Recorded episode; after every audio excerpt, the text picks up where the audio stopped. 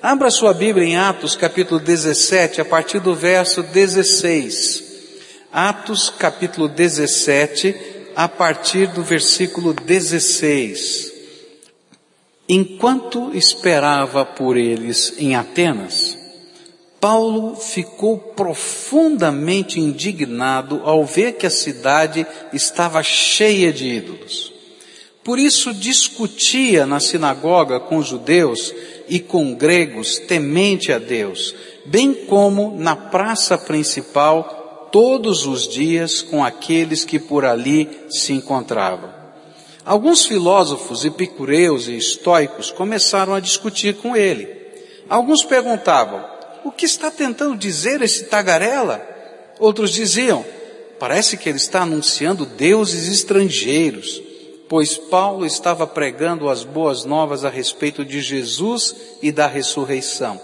E então levaram uma reunião no Areópago, onde lhe perguntaram, podemos saber que novo ensino é esse que você está anunciando? E você está nos apresentando algumas ideias estranhas e queremos saber o que elas significam. E todos os atenienses e estrangeiros que ali viviam não se preocupavam com outra coisa senão falar ou ouvir as últimas novidades.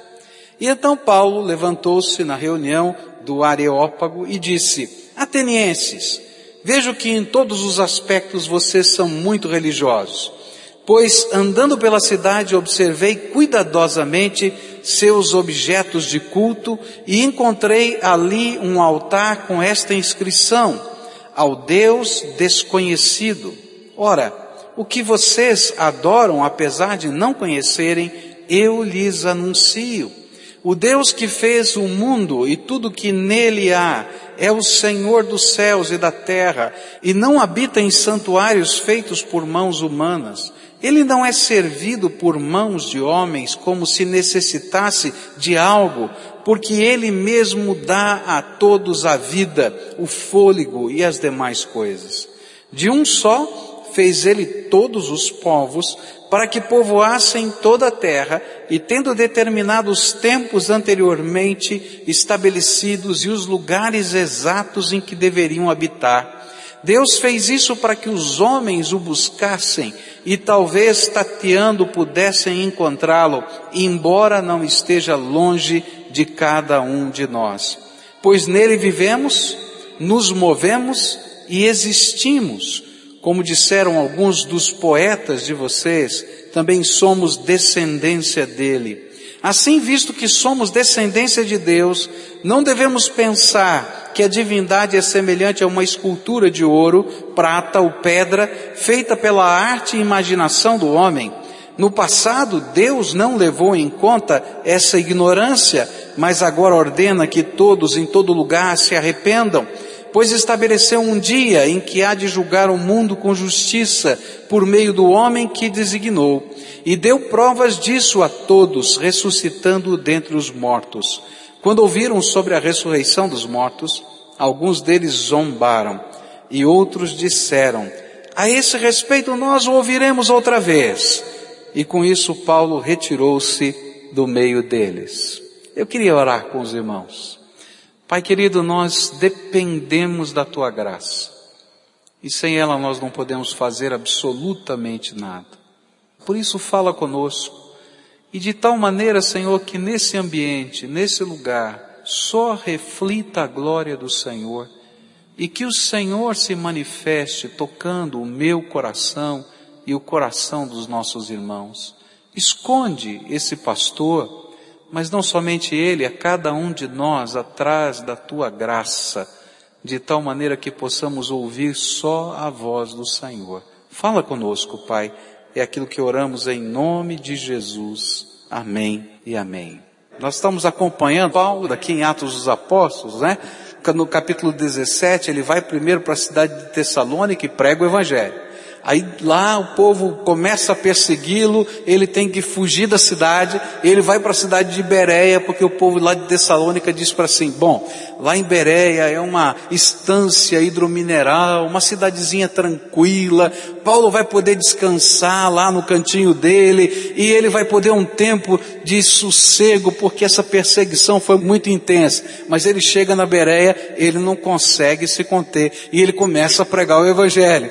E aí vem uma nova perseguição na Bereia, e eles pegam esse homem e mandam para Atenas. Eu acho que pensaram assim, lá é uma grande cidade, não é? E ele vai pregar mesmo, a gente já sabe que ele vai pregar. E, mas não vai dar problema, porque é uma grande cidade. Como é que ele vai criar problema numa grande cidade? E aí ele entra na cidade e começa a ver os ídolos. E ele vê um monte de ídolos indo para isso, para cá, para cá, e ele vê lá um ídolo, Deus desconhecido. Ele diz: "Tá vendo? O Deus que eles não conhecem me trouxe aqui. E eles têm que conhecer, e eu tenho que pregar. E ele começa então a pregar. E ele vai primeiro para a sinagoga, que era o seu costume, começa a pregar. Mas ele diz: Eu não posso ficar só na sinagoga. Esse povo precisa ouvir. Ele vai para a praça. E chega na praça, passa um, ele fala: Você sabia? Eu tenho uma coisa para dizer. Eu quero falar de Jesus para você. E ele fala, e assim vai. E ninguém consegue segurar esse homem. Ele está falando do poder de Deus, da graça de Jesus. E aí acontece uma coisa inusitada, que eu acho que o pessoal de Tessalônica e o pessoal da Bereia não podia imaginar. Alguns filósofos que estão ali na cidade dizem assim, escuta, por que, que você não vai lá no Areópago para falar com a gente? É um estádio, quase um estádio de futebol que está lá. Milhares de pessoas. E lá no meio vai o apóstolo Paulo. Olha só, lá naquele meio, e essa gente até lá em cima, aquele lugar cheio, e ele começa a pregar o evangelho. Que coisa tremenda.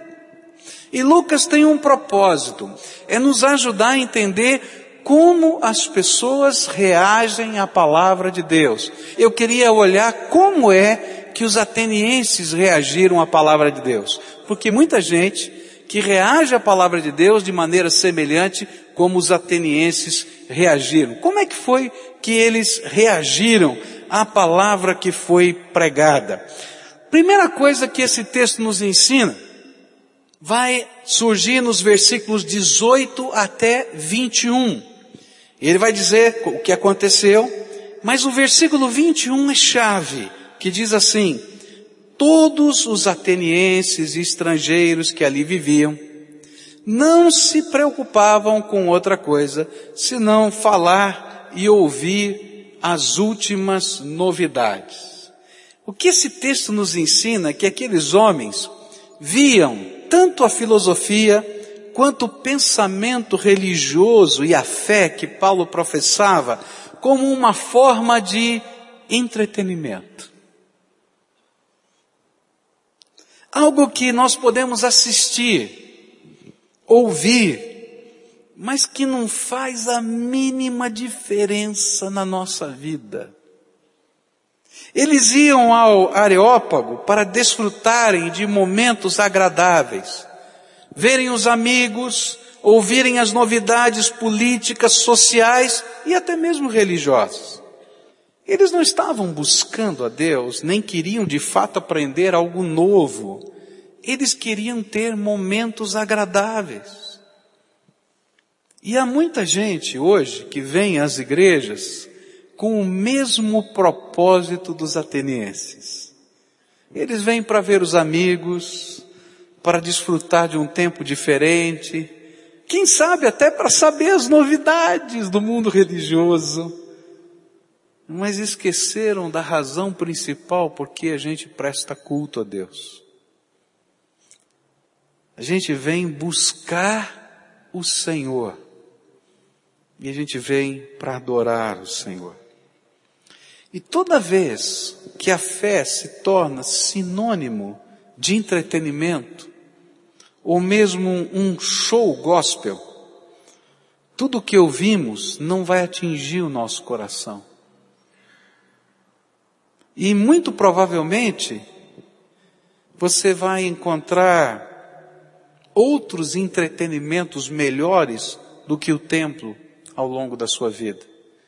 E muito provavelmente você vai sair daqui. O que esse texto me move o coração é que a gente tem que ter em mente o que significa cultuar a Deus. O que é culto? Cultuar a Deus é encontrar-se com Ele.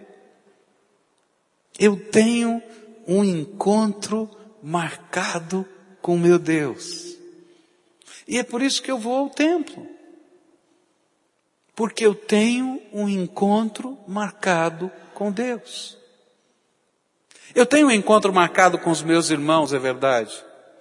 Se Deus se encontrar comigo e eu com Ele, é impossível que amanhã não tenha mais um.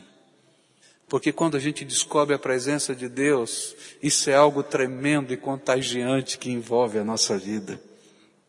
Eu estava preparando esse sermão e eu me lembrei de uma coisa da minha adolescência. Aquelas coisas que a gente não esquece, né? São aquelas mensagens que ficam guardadas na mente, no coração da gente. A gente fica velho e não se esquece. Todo culto da minha adolescência, na igreja que eu frequentava, o pastor, meu pastor daquele tempo, ele tinha uma regra. Todo culto tinha que começar igualzinho. Era sempre igual. Não mudava nada. O começo do culto era sempre igual. E ele começava o culto com uma espécie de prelúdio cantado. E toda vez era a mesma música que era cantada. E a música era mais ou menos assim.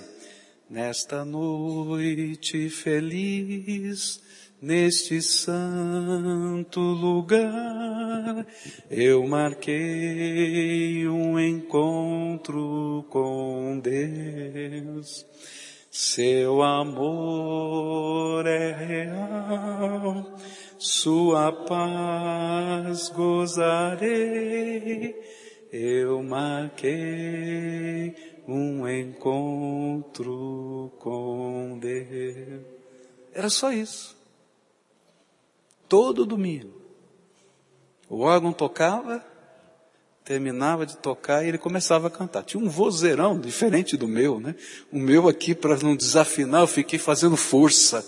E assim mesmo dei umas viajadas aqui, né? Assim, mas ele tinha aquele vozeirão, se tinha música que tocasse, se não tinha, ele não estava nem aí, ele começava a cantar. Mas tinha um adolescente lá chamado Pascoal, que começou a aprender desde aquela época que a gente não estava naquele lugar porque tinha um show gospel.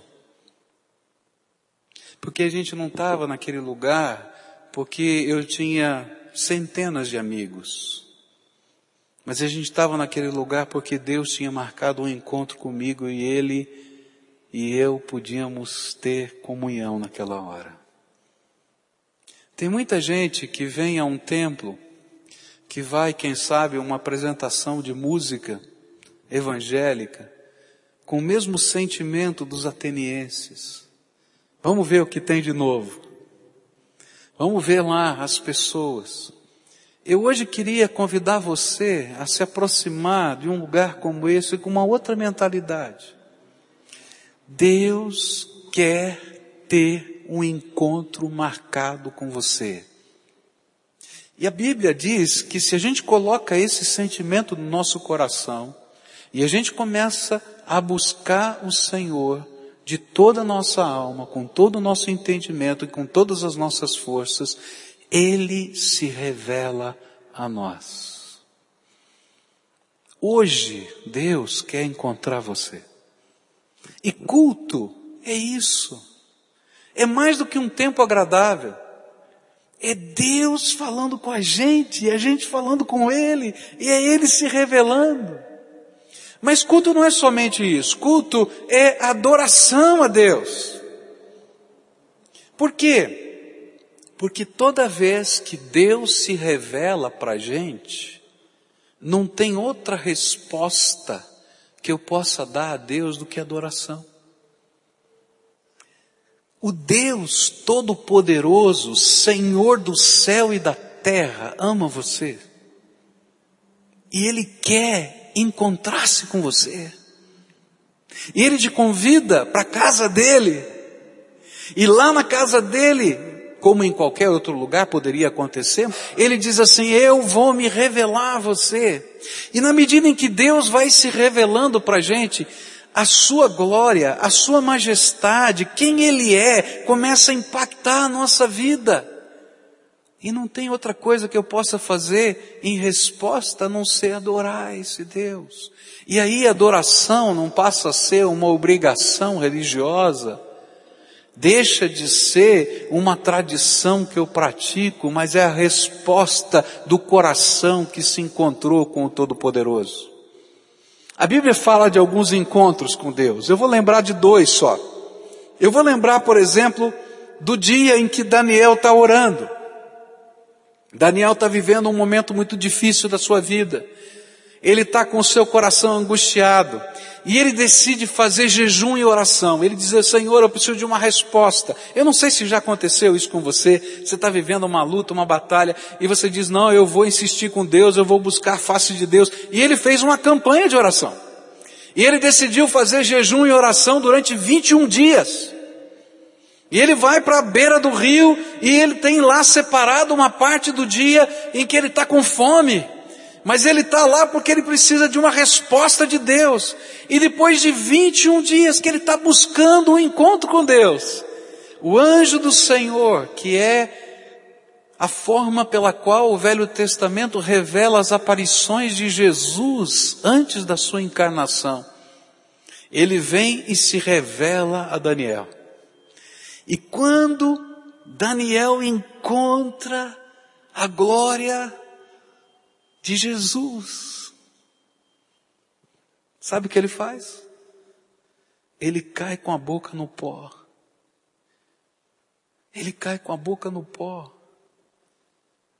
Porque toda vez que eu tenho um encontro com Deus e Deus se revela para mim, revela a sua glória, eu não consigo nem ficar de pé, querido. Eu vou colocar minha boca no pó num estado de adoração absoluta. Segunda cena está no Novo Testamento, quando o apóstolo João está preso. Está preso. E queridos, às vezes nos momentos de maior angústia e sofrimento, Deus faz milagres na nossa vida. Porque Deus se revela. E naquela hora que João estava lá na cadeia, na ilha de Pátimos, e ele está orando, Jesus Cristo ressuscitado aparece para ele. E a Bíblia diz que quando Jesus se revela para João, Jesus ressuscitado se revela para João, João, o apóstolo João, não consegue fazer outra coisa a não ser cair com a boca no pó para adorá-lo. Querido, se você vem ao templo para simplesmente ter um tempo de entretenimento, você está perdendo o seu tempo. Deve ter muitos entretenimentos melhores do que este. Mas se você vem para ter um encontro com Deus, você vai viver a maior de todas as experiências da tua vida, porque Deus vai se revelar para você. E quando Deus se revela para a gente, adoração é a coisa mais natural e espontânea da alma. O Deus vivo, Senhor do universo, me toca. Ah, eu quero adorá-lo. O Deus vivo, Senhor do universo, move a minha alma. Eu preciso adorá-lo. E hoje queria convidar você a ser um pouquinho diferente dos atenienses. A terceira coisa que culto significa é que quando a gente conhece a Deus assim, quando a gente vê a revelação de Deus na nossa vida, e quando a gente coloca a boca no pó, sabe o que acontece? É impossível que você não se veja a si mesmo. E é por isso que culto envolve uma coisa muito estranha e que não é normal para gente, mas que acontece do fundo da alma confissão de pecados. Porque quando a gente vê a glória de Deus, e a gente adora porque esse Deus vivo, tremendo, toca a nossa vida, eu olho para mim mesmo e eu vejo os meus defeitos, os meus problemas, as minhas lutas e os meus pecados. E aí eu posso falar para Deus o que eu sou, o que eu estou sentindo, mas eu posso falar para Deus que eu preciso ser transformado. E culto é esse encontro com Deus que me leva a adorar, mas que me leva a enxergar o que está acontecendo aqui dentro da minha alma. É tremendo, queridos, isso. E não é uma coisa que faça parte de uma liturgia, é uma coisa que nasce do fundo da alma. Porque culto é também restauração da nossa vida. A gente tem um encontro com Deus, a gente sente a presença de Deus, a gente cai com a boca no pó, a gente quando se levanta, se é que consegue se levantar sem Deus colocar a mão e puxar a gente, a gente diz, olha Senhor, eu sou assim, eu sou assado, eu tenho esse problema, e sabe o que Ele faz? Ele toca a nossa vida de uma maneira transformadora. E isso a gente vai encontrar na Bíblia. Lá no livro de Isaías, por exemplo, está lá Isaías. E ele tem um encontro com Deus no templo, e ele enxerga a grandeza de Deus, e na medida em que ele está enxergando a grandeza de Deus, ele se rende a esse Senhor, mas quando ele se rende, ele começa a confessar, e ele diz, ai de mim que sou pecador, vivo no meio de um povo de lábios impuros, e eu mesmo tenho os lábios impuros. E de repente o Senhor diz para o anjo que está lá, pega a brasa viva do altar. E lá vem o anjo com a brasa viva do altar. E essa brasa viva do altar toca os lábios de Isaías. Como se Deus tivesse, eu estou te perdoando, eu estou te lavando, eu estou te transformando. Culto não é apenas uma festa de entretenimento, um show gospel. Porque se for, você não vai aguentar ficar aqui muito tempo. Tem muita coisa melhor do que um culto, em termos de entretenimento. Mas se você viver um encontro com Deus, se você viver um encontro com Deus, se você sentir a presença de Deus no teu coração, se você puder perceber a graça de Jesus envolvendo a tua vida, então você vai se tornar um adorador. E o adorador, ele confessa os seus pecados. É restaurado pela graça de Deus, tocado pela brasa do Senhor que transforma a vida. E sabe o que acontece? O culto não termina quando termina a música ou quando as portas do templo se fecham. Cada um de nós saímos daqui para servir ao Senhor em qualquer lugar. E o culto continua através do serviço da nossa vida de um adorador. Em Atenas, aquele povo estava preocupado com entretenimento. Mas Paulo estava preocupado em ser um adorador. Em Atenas, aquele povo foi capaz de ouvir Paulo, enquanto aquilo que ele falava pudesse ser acrescentado como mais um ponto da sua religiosidade. Por quê? Porque nós temos uma grande tendência de, enquanto celebramos esse entretenimento, a gente acrescentar alguma coisa, mas nunca ser confrontado pela palavra. Quando Paulo começou a falar alguma coisa que exigia decisão e confrontava a vida, aqueles homens disseram, não quero mais ouvir você. E de ouvintes e de entretenimento, eles se transformaram em zombadores. Ah, olha só. Outro dia você fala essas coisas. Para de encher a paciência da gente. Vai embora, ô pregador, vai embora está abusando da nossa hospitalidade. E assim acontece com o culto do entretenimento. Toda vez que nós somos confrontados pela palavra de Deus, a gente vai procurar um outro entretenimento.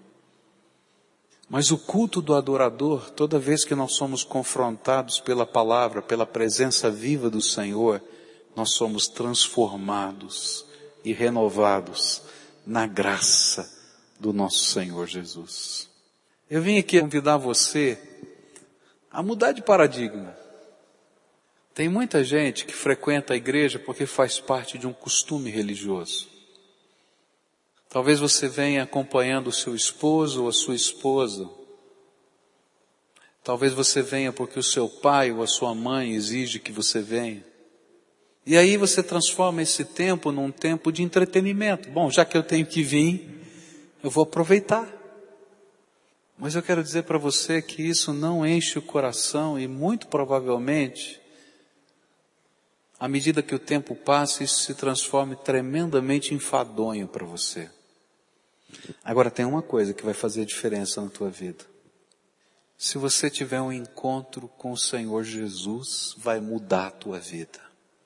E sabe, a adoração vai ser algo espontâneo. Outro dia eu estava conversando com uma pessoa e essa pessoa disse assim, olha, uma pessoa que me ama muito e que eu amo muito, disse, Ih, você virou rato de igreja. E ela começou essa pessoa a chorar.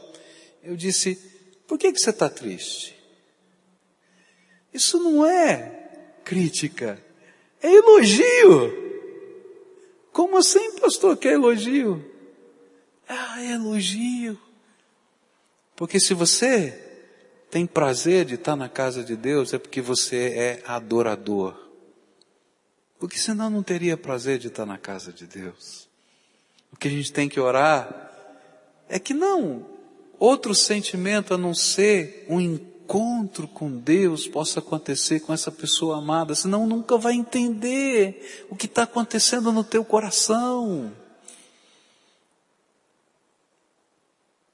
Agora, quando a gente tem um encontro com Deus, cair com a boca no pó, servir ao Senhor com a nossa vida, com tudo que somos, com tudo que temos, é nosso prazer. Eu, Pascoal, marquei um encontro com Deus, e você? Eu quero desfrutar da sua bênção, da sua paz, da sua presença, porque só tem sentido isso aqui se a gente tiver um encontro com Deus. Agora, como é que a gente consegue ter um encontro com Deus? A Bíblia é muito simples. Ela diz assim: Buscar-me-eis e me achareis quando me buscardes de todo o vosso coração. A Bíblia diz que todo aquele que se aproxima de Jesus dessa maneira, de maneira nenhuma ele vai lançar fora eu ainda não encontrei alguém que quisesse de fato ter um encontro com Deus, conhecer o Senhor, ouvir a sua voz, sentir o seu toque, ter uma experiência viva com o Deus vivo, que ele não tivesse ouvido e de alguma maneira tocado esse coração. Vou desafiar você a fazer é um convite para o Senhor. Eu não quero simplesmente outro entretenimento. Tem tantos outros melhores. Mas se for possível, se é verdade o que esse pregador está falando, eu queria te conhecer, meu Deus. E sabe, essa é uma oração tremenda. Apesar de ser simples, ela é tremenda. Porque Deus ouve e responde. Deus ouve e responde. Alguns anos atrás, uma senhora que tinha sido criada dentro de um terreiro de umbanda, ela não conhecia mais nada a não ser isso. Teve um acidente. Ela estava dançando num círculo de pólvora e pegou fogo no paramento, na roupa. E ela foi parar no hospital. E quando chegou ali no hospital, ela entrou em crise. Ela disse assim, que Deus é esse que enquanto eu o adoro, ele tenta me matar? E aquilo ficou muito forte na mente dela. Ela saiu do hospital, um dia estava no dentro do ônibus e indo para o trabalho. E ali, no ônibus, segurando ali, em pé, ela fez uma oração. Se, se existe um Deus que eu não conheço, diferente de tudo que eu já ouvi e aprendi, que é o Deus verdadeiro, eu quero conhecer, que Ele se revele a mim. E se os caminhos que eu estou seguindo não são os caminhos dele, que ele me impeça, que ele feche as portas. E aí duas coisas aconteceram. A primeira delas é que essa mulher que frequentava aquele terreiro de Umbanda há tantos anos, toda vez que tentava ir para aquele lugar, ou o carro quebrava, ou ela se perdia, e durante várias semanas seguidas ela não conseguiu chegar naquele lugar. Até que um dia ela estava muito brava porque ela não conseguia chegar. E ela disse, mas por que, que eu não estou chegando? E ela lembrou da oração. Se existe um Deus diferente, verdadeiro, que pode ouvir a minha oração, me impeça. E aí ela ouviu lá dentro da mente dela, não era uma voz. Você não me pediu? E ela ficou preocupada e disse, e agora? E aí ela perdeu o emprego. E aí muita gente está dizendo, está vendo? Você não vai no terreiro, por isso você está perdendo emprego. Mas Deus tinha um propósito. Ela arrumou um novo emprego, até melhor do que o outro. E ela começou a trabalhar com o diácono da minha igreja. Sabe aqueles diáconos assim que não param de falar de Jesus? Daqueles. E todo dia aquele homem anunciava Jesus para ela.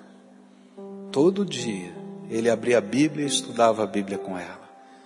Até que chegou um dia em que ela conheceu Jesus como Senhor e Salvador da vida dela. E eu nunca vou me esquecer do testemunho daquela mulher. Ela dizia assim: Eu creio que naquele dia em que eu estava dentro de um ônibus, e que eu não sabia para quem eu estava orando, mas que eu disse que de toda a minha alma eu queria conhecer o Deus vivo e verdadeiro, ele ouviu minha oração. E se hoje eu estou aqui, dando esse testemunho, depois ela foi batizada, é porque Ele ouviu a minha oração. Hoje eu queria convidar você para fazer uma oração parecida com essa. Eu quero te conhecer, Deus. Eu quero ter um encontro contigo. Eu não quero ter uma religião, um lugar, um costume, uma tradição. Eu quero te conhecer, Jesus. Se existe, se é verdade o que esse pregador está falando, eu quero experimentar na minha vida. Sabe por que, que eu falo assim para você? Porque eu fiz essa oração quando eu tinha 12 anos de idade. Quando eu ouvi um maluco dizer que Deus falava com ele, eu disse: se Deus pode falar com as pessoas, eu quero ouvir a voz dele. E não me arrependo. E se eu estou aqui, não tem nada a ver com a minha herança, com a minha tradição, mas tem a ver com um dia que eu encontrei Jesus como Senhor e Salvador da minha vida. E eu conheci e eu me transformei num adorador, não porque eu tenho uma obrigação religiosa, mas porque eu pude dizer para Ele que eu sou pecador, que necessito da Sua graça e posso ser lavado no Seu sangue todo dia. E cada dia Ele está trabalhando na minha vida. Eu não estou pronto. E não tem ninguém pronto nessa terra. Porque todo dia eu preciso ter o meu encontro com Jesus. E nesse encontro, Ele vai trabalhando a minha alma. Se hoje o Espírito Santo de Deus está falando com você, e ele vai falar aí na tua mente, você não vai ouvir nenhuma voz, você vai ouvir só o teu pensamento, mas o teu espírito, o Espírito de Deus estão conectados. E o Espírito de Deus fala para o teu espírito, filho, você quer ter um encontro comigo? Quer experimentar esta espiritualidade que é diferente da tua religiosidade? E hoje eu queria convidar você, se você estiver ouvindo essa voz do Espírito de Deus dentro da sua alma, a dar um passo de fé. A Bíblia diz que se a gente busca o Senhor de todo o coração, de toda a alma, de todo o entendimento, com todas as nossas forças, Ele se revela a nós. E lembra, Ele vai ouvir a tua oração hoje. Ele vai ouvir a tua oração hoje. Ele vai ouvir a tua oração hoje. Ele vai ouvir a tua oração hoje. É isso que vai acontecer. Ele vai ouvir a tua oração hoje. E quando Ele ouve, e quando Ele toca, e quando a gente sente o mover de Deus na nossa vida, eu vou me tornar um adorador espontaneamente. Ninguém vai conseguir segurar isso em você. A gente vai orar juntos agora. Eu quero te ajudar nesse tempo de oração. Primeira oração só você pode fazer, tá? Antes de eu orar por você, eu, você vai ter que fazer essa oração. Vai convidar Jesus para morar aí dentro do coração. Vai dizer, Senhor, tem um templo dentro da minha alma que é só teu.